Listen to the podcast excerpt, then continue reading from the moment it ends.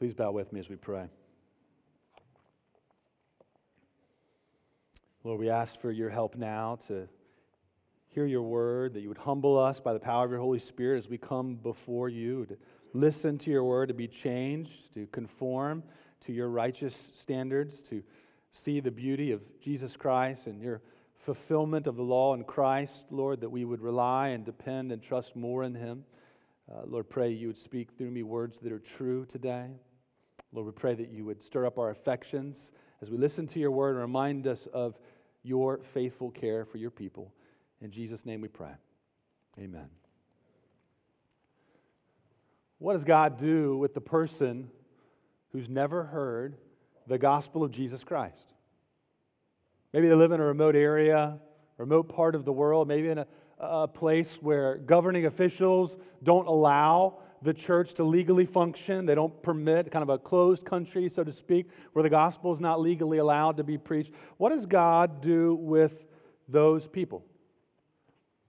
Well, just a few weeks ago, a member of this church called me up and asked me that question. He was sharing the gospel with a classmate, and, and he wanted some help. But how do I answer this question? This is a question I got asked, I want to know how to go back and, and answer this individual who's a Muslim uh, to tell him more about truth about God and, and what He's done in, in Jesus. And it's a wonderful thing, by the way, call any of our pastors if you have questions like that. We'd love to hear about you sharing the gospel. We'd love to do our best that we can to try to help you in those conversations. I went on to, to point him to Romans chapter 1, verses 18 through 25. We talked a little bit how people are without excuse and God revealing His glory clearly in creation. And uh, therefore, we are, we are compelled and, and motivated to take the good news of Jesus because people need to hear about God's glory revealed in His Son Jesus Christ. We, we spoke about the fact and the reality that God judges sin, not merely an acceptance or rejection of the gospel. God judges sin. And talked about that. I'm not going to get all into that. Happy to talk more. If that's your question here today, I'll be at the top of the ramp afterwards. Be happy to talk to you more about that. But I, I bring this question up to highlight that if you've spent much time Christian talking with those who are not yet Christians uh, about God, likely you've fielded questions about God's judgment. Maybe that's an objection that gets raised to the truth about Jesus Christ. A question like, uh, why would God punish anyone and send them to hell? Those types of questions can get at how can a good God be loving on the one hand and just on the other? How can those scales of justice and, and mercy weigh out equally? These types of questions, they, they wonder, they even question will, will God do the right thing? Is he fair? Is he just? Is he good? Our passage today shows Abraham wrestling with God's justice, wrestling with God's righteousness. In Genesis chapter 18, we see a, a moment of, of training for Abraham a moment of training where the Lord guided him to a deeper understanding of his character. And as we come here this morning as God's people, may the Lord guide us in Genesis 18 to more deeply understand his character and his ways, that we would keep his ways and reflect his glory. Turn with me to Genesis chapter 18. We're going to be in the last part of the chapter today, in verses 16 through 33. If you want to use that Pew Bible in front of you, go ahead and grab that. The best way to stay engaged uh, in the sermon is to follow along in the Bible. Uh, so turn to page 13 the Pew Bible. And we say this every week. If you don't own a Bible, uh, take that Bible home with you. That's our gift to you. We'd love to give that to you for you to read more about who God is and what He's done in Jesus. Let me read through all of this passage, uh, Genesis chapter 18, starting in verse 16 through the end of the chapter. Then the men set out from there, and they looked down towards Sodom. And Abraham went with them to set them on their way. The Lord said, Shall I hide from Abraham what I am about to do, seeing that Abraham shall surely become a great and mighty nation, and all the nations of the earth shall be blessed in him? For I have chosen him, that he may command his children and his household after him to keep the way of the Lord by doing righteousness and justice, so that the Lord may bring to Abraham what he has promised him. Then the Lord said, Because the outcry against Sodom and Gomorrah is great, and their sin is very grave. I will go down to see whether they have done altogether according to the outcry that has come to me. And if not, I will know. So the men turned from there and went towards Sodom, but Abraham still stood before the Lord. Then Abraham drew near and said, Will you indeed sweep away the righteous with the wicked? Suppose there are 50 righteous within the city. Will you then sweep away the place and not spare it for the 50 righteous who are in it? Far be it from you to do such a thing, to put the righteous to death with the wicked, so that the righteous fare as the wicked. Far be that from you. Shall not the judge of all the earth do what is just? And the Lord said, If I find at Sodom 50 righteous in the city, I will spare the whole place for their sake. Abraham answered and said, Behold, I have undertaken to speak to the Lord, I who am but dust and ashes. Uh, suppose five of the 50 righteous are lacking. Will you destroy the whole city for lack of five? And he said, I will not destroy it if I find 45 there. Again, he spoke to him and said, Suppose 40 are found there. He answered, For the sake of 40, I will not do it. Then he said, Oh, let not the Lord be angry, and I will speak. Suppose 30 are found there. He answered, I will not do it if I find 30 there. He said, Behold, I have undertaken to speak to the Lord. Suppose 20 are found there. He answered, For the sake of 20, I will not destroy it. then he said, Oh, let not the Lord be angry, and I will speak again, but this once. Suppose 10 are found there. He answered, For the sake of 10, I will not destroy it. And the Lord went his way when he had finished speaking to Abraham, and Abraham returned to his place. Last time we were in Genesis a couple weeks ago, we read the truth at the beginning of chapter 18 that, that nothing is too hard for the Lord. He does whatever he pleases. But are his ways just? The tension here in this passage. And we see that when God disclosed to Abraham his plan to judge the cities of Sodom and Gomorrah for their wickedness, that Abraham appealed to God's justice as he asked, Shall not the judge of all the earth do what is just? Meaning, do what is right? Abraham's intercession for these cities, and that's what he's doing. We've talked often that, that Abraham was speaking to the Lord, and God's people still do that today. We do that in prayer, Abraham in that time was able to speak directly to the Lord. And this is an intercession, almost a, a conversation between he and the Lord. And this conversation, this intercession for these cities and the Lord's response to it, ended up clearly displaying God's character. God didn't need to be changed that day, Abraham did. And Abraham grew in his confidence that day that the Lord is just and right in all of his ways. Well, the main idea that I want you to see in this text this morning, if you're taking notes, you can write this down. The main idea our confidence is found in God who always does what is right. Our confidence is found in God who always does what is right. We've talked often that the book of Genesis is a book of comfort. Right, so just like we turn to the book of Psalms and we get comforted through the truth of God's word and the Psalms, and maybe there's other places you turn, like even Romans 8 that we heard this morning in our assurance of pardon. Think about the book of Genesis, and as we've been studying this book, how much comfort there is for God's people, how much confidence we can grow in it, in who God is and his character. And that's what we see this morning. As we make our way through this passage this morning, I, I want you to see two ways that a knowledge of God's justice shapes us. Two ways that a knowledge of God's justice shapes us. The first way is in verses 16 through 21. God reveals his plans to train us in his ways. The first way that we see a knowledge of God's justice shaping us, God reveals his plans to train us in his ways.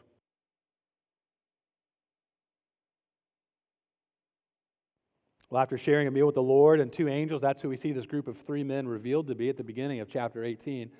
Uh, the story picks up here in verse 16 with Abraham walking with this group of three as they look down towards Sodom. Now, we've heard about Sodom before. In Genesis chapter 13, we read that Sodom was the place that Abraham's nephew Lot, when they separated, he went to live near Sodom. And the comment given there is that Sodom was filled with wicked people who are great sinners against the Lord. uh, not a very great place to live, a, wicked place full of great sinners against the Lord. And as this group of three walk toward Sodom, we find two speeches from the Lord here in this passage. So You see, and the Lord said, and the Lord said there in verse 17 and, and verse 20. The first speech there in verse 17, uh, presumably the, the Lord was speaking to the two angels there as he re- reflected out loud his thoughts about Abraham. The question the Lord asked in verse 17 was if he should reveal to Abraham what he was about to do in judging Sodom and Gomorrah for their wickedness, which even is a sign of God's care. He's kind of thinking out loud there. The decision's already been made, but I think it communicates that God was considering what was best for Abraham, making it clear that what God does is for his glory and for the good of his people. In verse 17, we see that question. Now, we know from reading the whole passage, God chose to disclose to Abraham what he was about to do. And, and verses 18 and 19 give two reasons why God chose to reveal his plan to Abraham. Both of these reasons highlight important roles that God called Abraham to fulfill. So, there in verse 18, the, the first reason that God chose to inform Abraham of his plan was that Abraham was chosen by God to be a blessing to the nations. It says there, the verse 18, all the nations of the earth shall be blessed in him. That was the covenant promise from the Lord. So Abraham had the important role of mediating God's blessing to the nations. So, as God's chosen one to be the father of a multitude of nations, it was fitting for God to reveal to Abraham the judgment that was about to take place and wiping out surrounding cities around him. He wanted Abraham to be clear what that judgment was about, why God issued that type of judgment. A second reason why God chose to reveal his plan to Abraham is there in verse 19. Abraham had the important role to teach his children, to teach his descendants and his household to do righteousness and justice, to keep God's ways. He wanted Abraham to, to learn his ways and to know his ways more deeply so that he could keep God's way and train his children to do the same. Look at verse 19. The Lord said, For I have chosen him that he may command his children and his household after him to keep the way of the Lord by doing righteousness and justice, so that the Lord may bring to Abraham what he has promised him. God chose Abraham which speaks of God's grace in election. And we see that, that the one purpose of God's choosing Abraham was so that he would teach his children. He would teach the future generations about the Lord, about God's righteousness, about God's justice and his character, that they might keep his ways and reflect his character to the surrounding nations who did not know the one true God. As the father of a multitude, Abraham had the responsibility that every father does to teach his children about the Lord, to know his ways, and to keep his ways. You know, I'm so thankful for the, the many fathers in this congregation. We prayed for you this morning. Uh, we want you to know as a church, and I'm, I'm thankful to be numbered among you. We want you to know as a church, we, we are behind you, uh, here to encourage you and to equip you and to pray for you, and the very special responsibility that God has given you to lead in your home and to teach your children about the Lord. What a great pursuit to give yourself to. And I hope today you hear something encouraging about God that would help you know God and delight in Him more, and that would overflow. And you speaking to your children as you live life along the way, pointing them to this God and to keep His ways. Well, Abraham was to teach his children, to teach his household the way of the Lord. He was to train them to keep the way of the Lord by doing righteousness and justice. Now, I want to be clear on what doing righteousness and doing justice means in the Bible. To do righteousness is to conform to God's will, it's conforming to God's will, His thoughts, His ways. To do justice is to make decisions in line with God's will. And so, as Christians, we offer to the world something that it longs for. It thirsts for righteousness and justice. But as those who, by God's grace, have been shown righteousness and justice of God found in His Son, Jesus Christ, we are called to display God's character around us. And the way that we live, the way that we speak, and the way that we act, the way that we treat others, we're to do righteousness and justice. God's people, we're to do right because we belong to a God who always does what is right. God's people are to love justice and to do justice because we belong to a God who's the standard for justice, and therefore all his ways are just. The Lord's first speech had to do with God's motivation for disclosing his plan to Abraham. In the second speech, starting in verse 20, the attention turned to, to Sodom and Gomorrah and what God was going to do there. So that speech in verse 20 appears to be spoken out loud for Abraham to hear. God wanted him to know his plan. In the rest of the chapter, we see this because Abraham is responding to God's revealed plan. Now, God gave the reason for his judgment there in verse 20. The outcry against Sodom and Gomorrah was so great because the sin and the wickedness of the people there was so grave. Now, the name of the city, Sodom, provides the base of the word sodomy. It's a place of, of wickedness, sins outside of normal sexuality, God ordained sexuality. Sodom was known for rampant sexual perversion, homosexual sin, going against God's created order and his natural design. We'll read more about that and think more about it, Lord willing, next week. We're in chapter 19. We'll think more about that. But we see here that the wickedness was so grave there, and therefore the, the outcry against Sodom and Gomorrah was great. Now, this word outcry, it's seen throughout the Old Testament as a cry of distress, a, a cry coming from those who are oppressed by evil and wickedness. We, we saw something like this in Genesis chapter 4, verse 10, when, when Cain killed his brother Abel. The Lord said the blood of Abel was crying out to him from the ground. There was an outcry of wickedness and injustice. So, this outcry, it's an outcry of grief, of oppression. And this outcry in verse 20 and 21 likely refers to those offended and oppressed there in those cities who were crying out for justice, crying out maybe even to a God that they didn't know, a cry of grief and wailing. What's important to understand in verses like these that the Lord, He hears outcries of oppression. He acts to pursue justice. He heard outcries of injustice then, and God hears them still today. He hears cries that human ears can't hear the cry from the womb of the unborn, those whose lives are taken by the evil of abortion. Human judges don't hear those cries, but the judge of all the earth does. And he cares and he moves. God hears the cries of a wife who's been abandoned by her husband. God hears the cries of the persecuted, the oppressed, those who are suffering. God knows and He hears every single cry he cares on him. Sometimes his justice is delayed more than what we like, but God's timing is perfect and right, and God will not leave the guilty unpunished. He hears and he moves to execute justice. These two cities, they were so full of wickedness that the Lord said he would go down himself to see how bad it was, making it clear he will see to it himself that justice is executed. Now we see this phrase in verse 21 the Lord saying, I will go down to see. Now, this is another place where we see anthropomorphic language used here in Genesis. We've already talked about this before in Genesis, but simply put, this is language that ascribes human actions to God in order to communicate a truth. Now, the Lord knows everything. He doesn't need to come down and have a closer look like you and I do to understand anything. Again, this is human language used to make a point about God.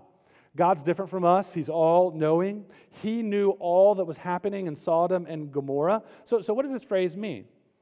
Well, again, Scripture helps us best interpret Scripture. We see the same phrase, the Lord went down. Back in chapter 11, verse 7 at the Tower of Babel, his going down at Babel was for judgment to disperse the nations. And here in chapter 18, it's the same thing. Again, God didn't need a closer look to figure out what was going on. He was moving down to judge, to execute justice. Now, furthermore, this anthropomorphic language, it serves a purpose to show that God's justice is based on what is true. So the Lord saying, I will go down to see, assured Abraham that God's justice is based on a full and accurate account of the truth. All the details there examined and known, meaning God always does what is right. He never issues judgment on a case that needs to be overturned later because there was witnesses that weren't interviewed or evidence that was left out or new evidence surfaces to show a wrong judgment. That doesn't happen with God. He's letting it be known that he knows everything and he acts in accordance with the truth to execute his justice. Well, in the New Testament, Jesus taught the same truth that God sees and hears everything that we will all give an account to him. You see, Jesus revealed God's plan, that there's a day of coming judgment before God when Jesus returns. It's a day of judgment coming when Christ returns, and everyone will give an account.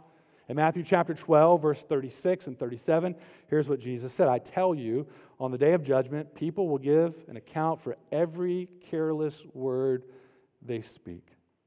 For by your words you will be justified, and by your words you will be condemned.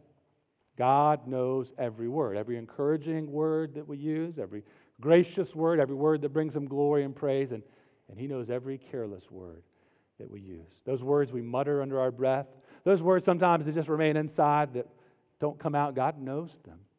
And we will answer to him for that. And we should care more about God's opinion and what He thinks about our words and not just our neighbor's opinion.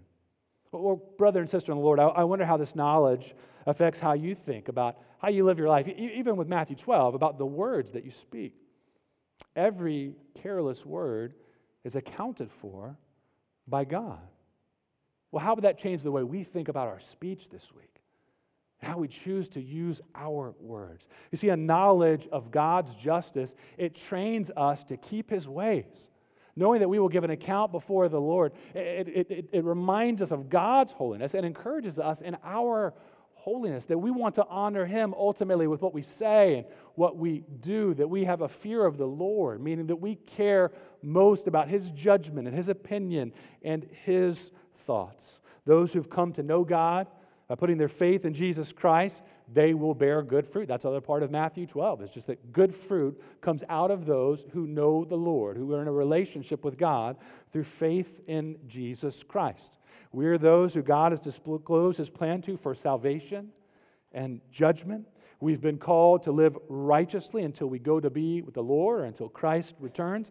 And the comfort we have is that the Spirit of God in us is at work shaping us to do justice and to do righteousness, to conform to God's word and his will, to bear good fruit, and to keep his ways. Oh, I want us to consider a second way that a knowledge of God's justice shapes us. There in verses 22 through 33. God's people confidently petition him in light of his justice. It's the second way that a knowledge of God's justice shapes us. God's people confidently petition him in light of his justice.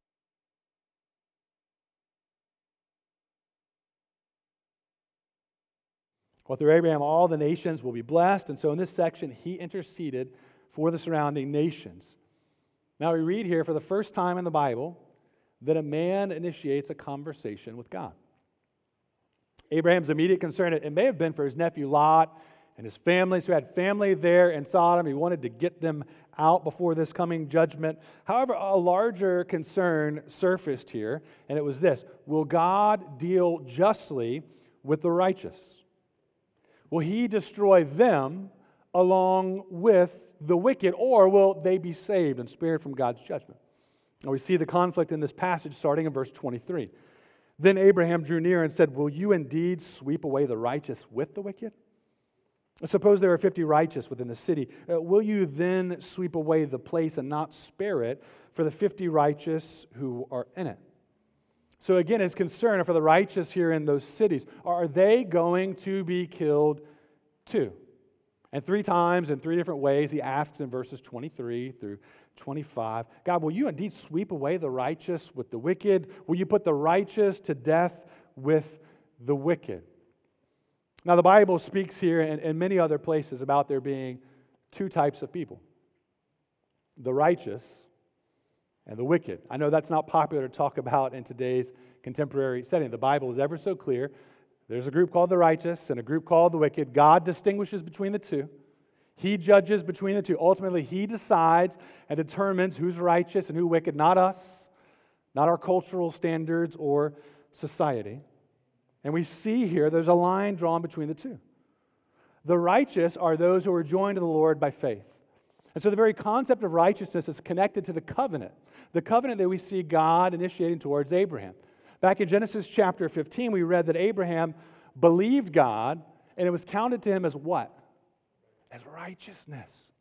So it's through believing in God, through faith in God that we receive the righteousness of God, that His righteousness is credited to our account. It's the only way to be saved, not through your own righteousness, not through your own works or good efforts, but by receiving freely the righteousness of God that comes to everyone who turns in faith to believe in God. You see, only those who are united to God by faith are those counted among the righteous. God is perfect. He is right in all of his ways. And when you're united to the Lord by faith, you follow him in righteousness. And that's evident and seen through walking in obedience to God's word. Now, the wicked, on the other hand, live outside of the covenant, not in faith, but in unbelief. Lives characterized by a, a lack of concern about God, not really caring about his word, not really concerned with God's standards, judging themselves and others by their own standards or popular cultural standards. It's characterized by a disobedience to God's word because the wicked are just really not that interested in God and His word. And the Bible makes it clear that the wicked are destined for God's eternal judgment in hell.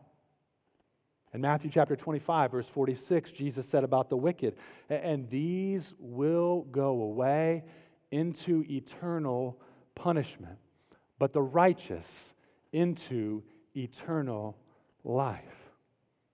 Well, which group are you counted among? That's an important question for you to consider here this morning. It's an important question to consider when you come to God's Word. Are you counted among the righteous? Or are you counted among the wicked? And whose standards are you making that judgment by? God's standards or by human standards? You see, by human standards, the line of judgment between the wicked and the righteous, it often gets drawn in a place that's really convenient for people. Right? The line gets drawn where we kind of at least barely make the cut. Hey, we haven't done that much that's bad. We haven't done that much that's wrong. We've done enough good, so we're not as bad as other people. It might seem right that God would judge someone like Hitler. That God would judge someone like Osama bin Laden, but not people in Charlotte. It's a beautiful place. People smile, people hang out, they're nice. Southern hospitality, people are friendly here. This isn't a place with wickedness. I mean, that's just other parts of the world that are dealing with wickedness. You see, by human standards, people think as long as you don't do too much that's wrong, you're fine, you can be good enough. But God has different standards. God is holy.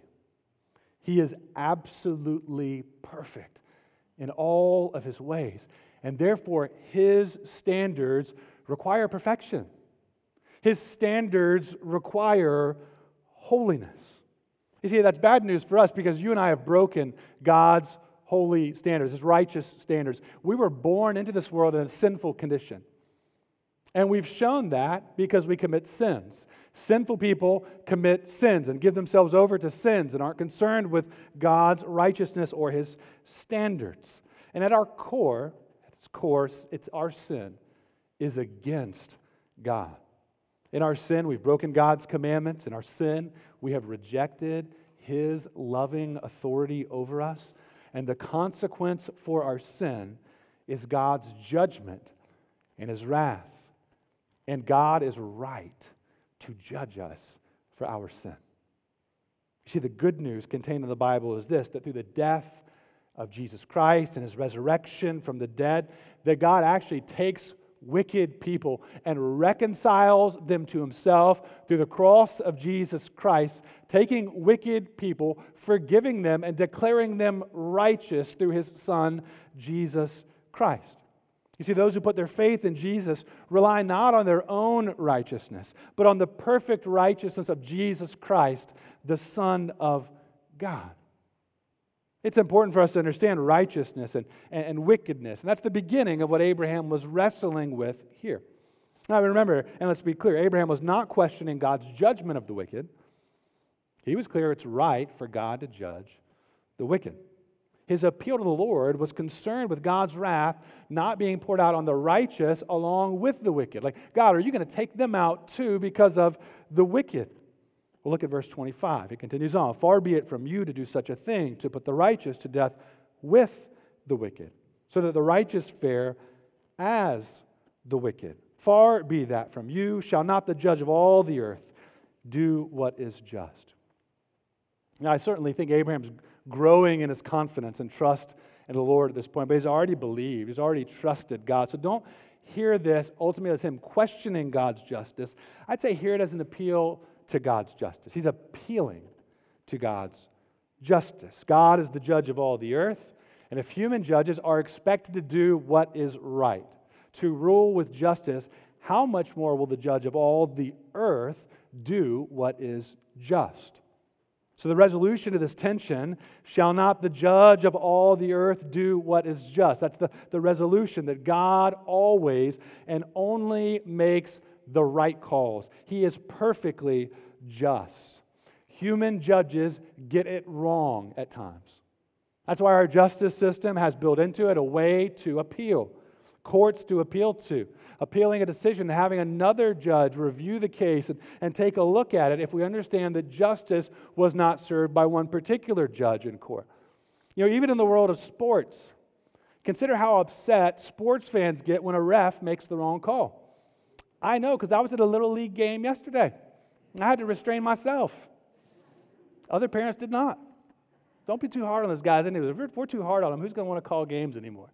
But, but, people are hard when, when referees get it wrong. You go to a Panthers game, the ref makes a controversial call. They show the replay up on the screen. It becomes evident to everyone uh, that was not a penalty. That wasn't passing interference. What happens? The fans go nuts booing. The stadium goes crazy at the injustice of this wrong call. I'm a fan of baseball. There's even talk now of having a strike zone that's run by a computer because fans, we are tired of a human eye evaluating whether a 100 mile ball that's low and outside is indeed a strike or a ball. Let's just give it to a computer. We're tired of all these wrong calls that seem to affect the outcome of our team winning the game. You see, human judges have flaws, they have limitations, biases that lead to injustice. Some human judges are just evil. But it's not so with the judge of all the earth. All that he does is right. He never gets it wrong. He's not in need of a replay. His judgments don't need review. People try to question his judgments and act like they need review, but his judgments are certainly not in need of review. He always does what is right. He's the standard of justice, he's the standard of righteousness. So all his ways and all his judgments are just and right. He cannot and does not make wrong judgments. He doesn't make unfair judgments. The judge of all the earth only does what is right.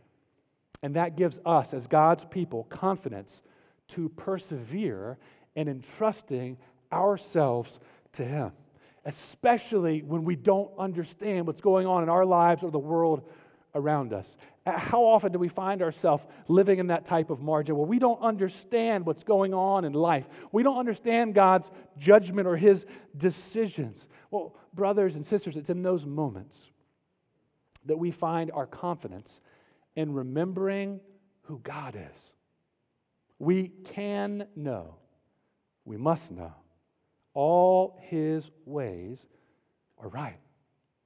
Brother and sister in the Lord, we, we find comfort in God's character, not in our circumstances. Circumstances will often leave us confused, scratching your head. And, and sometimes you come to us as pastors and you, you ask us why. And we have to give you the answer. Like, why did this happen in your life? Why is this happen? We have to give you the answer. I don't, I don't know. I don't know. My family attended a funeral a week ago. A mother, four kids, two of them with our kids in high school. Found out she had leukemia, and 10 days later, died. She was a coworker of my wife, a former teacher of one of our kids. Our sons play baseball together. Why was she taken? Now, she, praise God, knew the Lord was saved. We don't know. Could look at my kids and say, I don't know. It's hard to sit there and see kids mourning the loss of their mom, Thanksgiving, Christmas coming up, thinking about their life experience, all they'll go through without their mom. That's hard to think about. It's the reality of living in a fallen world. I don't know why the Lord chose to take her, but I know He's good. I know His ways are right. Our circumstances will often leave us confused, but God's character brings clarity. When God does what is just, and He only does what is just and what is right, we know He does what's good. Our God is good. All His ways are good, all His ways are right. And we find ourselves living in that margin where we don't understand what's going on around us. May we be reminded God can be trusted. What we do know is His character plainly revealed to us. Our brother Shai Linne put it like this He is good and His ways are just worthy of our faith and trust, the judge of all the earth shall do right. Brothers and sisters, we can rest our entire lives on that truth. We can rest our eternal life on that truth. The judge of all the earth will do what is just. It's the confidence that Abraham had. And, and notice what that confidence led him to. It's the rest of the passage. I spent so much time on this because we don't want to just look at this negotiation and miss what led to this negotiation. This bold negotiation came out of a confidence in God's character. You see, Abraham seemed to think there were righteous people in Sodom and Gomorrah. And the rest of the chapter contains his petition to the Lord. It's a bold petition before the throne of God. And it began his petition to the Lord, supposing there were 50 righteous people in the city. Why 50? Did he just pull that out of the sky? Well, not exactly sure where that number came from. It could be this number was considered about half the size of a small town or city at that time. Uh, there's places like Amos chapter 5, verse 3, where we see a town or a small city would be able to field an army of about 100 men. So, so perhaps what Abraham was doing here was starting with a number that would be half of that city. If, if half of them were righteous, if there were equal parts righteous and wicked, Lord, would you spare the city then? And the Lord's response in verse 26 brought resolution. If, if I find at Sodom 50 righteous in the city, I will spare the whole place for their sake. Notice this is for the sake of the righteous, for their sake. God would withhold his judgment on Sodom and Gomorrah. This wasn't saying he would leave the guilty unpunished.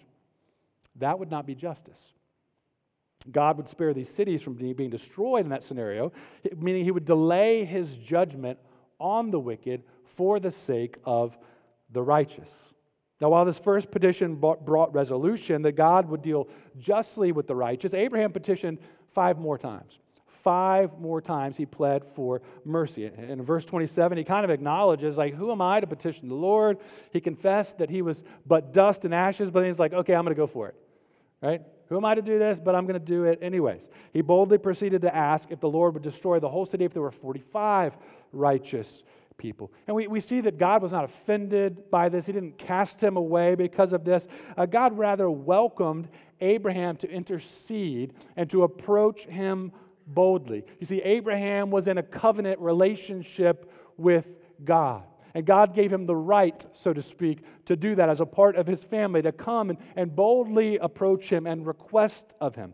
God had just shared a meal with Abraham and displayed the fellowship that he had initiated with him. And therefore, God gladly and willingly received his petition, which is helpful for us to know as Christians that those in fellowship with God, we have access to approach him boldly.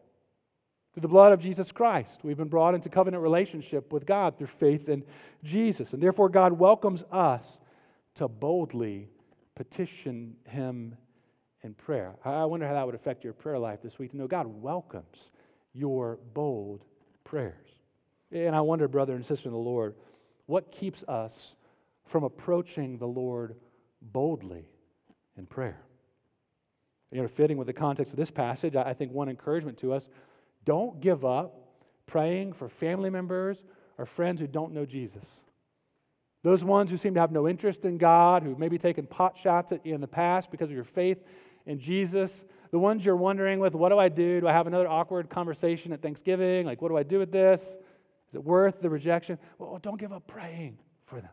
Approach God's throne with boldness. He welcomes those prayers. He, he, he invites us to boldly approach Him in prayer, and indeed, the Lord works through those prayers. In verse 29, Abraham continued to petition with different scenarios of the number of righteous people in the city, kind of counting down from 40 to 30 to 20, all the way down in verse 32 to 10. And each time, the Lord responded, No. I would not judge them if there were 40. No, I would not judge them if there were 30, if there were 20, if there were 10. The Lord responded, as few, if there were as few as 10 righteous people in Sodom, the city would be spared. Well, why stop at 10? Well, I count down to five or all the way down to one. Why, why stop at 10? Well, it seems the principle of God's justice had been established. There was no need to continue on. That's why the, the scene ended so quickly. We see this interaction in verse 33. It ended, and the Lord went his way, like abruptly in it, like the Lord was out principle clearly established. He had given Abraham what he needed to trust him. He'd strengthened Abraham, he had assured him of his justice. Well, I ask to you, who was changed that day? God or Abraham? Well, God doesn't change. He doesn't need to change. All his ways are right and just. He's perfect and holy and right in all his ways, full of knowledge, full of wisdom, full of goodness and mercy and love. You see, this petition and negotiation of sorts, rather, was used by God to change Abraham. This interaction took place to teach Abraham about God's justice, not to persuade God to do what was right. This interaction served to deepen Abraham's knowledge of God's righteousness and his justice and his holy character, that he might teach the truth about God to the next generation and indeed to the nations. Well, this interaction between God and Abraham made it clear God will not punish the righteous along with the wicked. And we see next week, Lord willing, in chapter 19, that Lot and his two daughters, they were rescued. They made it out. They were saved from God's wrath and his judgment and escaped while the cities were being destroyed. And the foundation for God's judgment that we'll read next week in chapter 19 is clearly seen here in his interaction with Abraham. Abraham overestimated. There were no righteous ones in the cities. Lot and his family were not cities, citizens of the city. They were rather sojourners, just traveling and passing through, so to speak. God led them out, and his judgment was poured out on the wicked. Well, the final answer to that question will you sweep away the righteous with the wicked? was given in Jesus Christ. That was the moment at the cross when God swept away the righteous one for the wicked. Jesus was the only righteous one who ever lived. Perfectly loved God, perfectly loved his neighbor, perfectly honored God and obeyed him in all that he did. And on the cross, Christ was swept away for the wicked, for people like you and me. The righteous one put to death for the wicked. In our place, condemned, he stood. The innocent taking the punishment for the guilty. Peter put it like this in 1 Peter chapter 3 verse 18. For Christ also suffered once for sins, the righteous for the unrighteous, that he might bring us to God, being put to death in the flesh, but made alive in the Spirit. At the cross, God swept away the righteous, the only one who's righteous, in the place of the wicked. He bore the wrath. Jesus bore the wrath of God's judgment as a substitute to pay the penalty for sins that you and I have committed, to pay the penalty for the sins of those who would trust in Him. And, and just as, as God prepared Abraham to, to teach him the ways of justice and to prepare him that God's judgment is coming, today the church proclaims out to the world, to the surrounding nations, God's judgment is coming. How are your sins being forgiven? How are your sins being dealt with? And the church proclaims that in Christ and in Christ alone, there is salvation from God's judgment.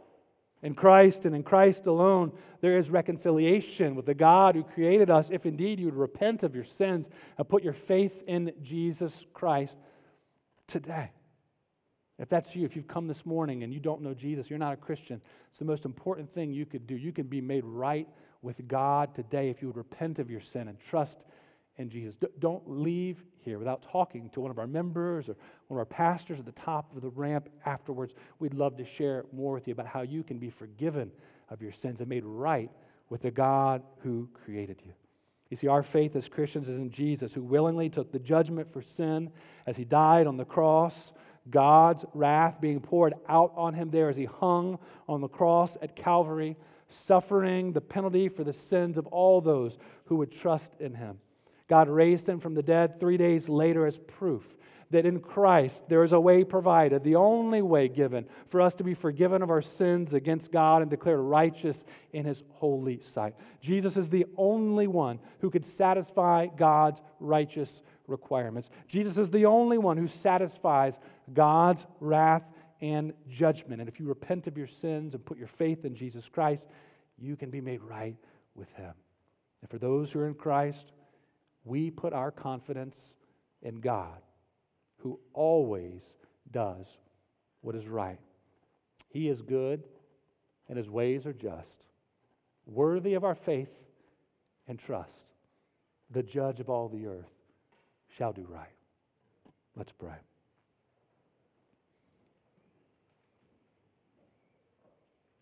Lord, we ask you to take the truth of this word, that you would plant it deep within us and, and bring fruit in our lives for your glory.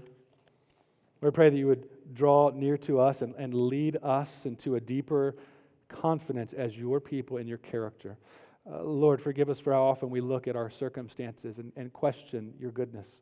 Lord, we pray you'd grow us in our confidence in you, that you would comfort us even as we close this time out singing together about the, the hope that we have and your son Jesus. In his name we pray. Amen.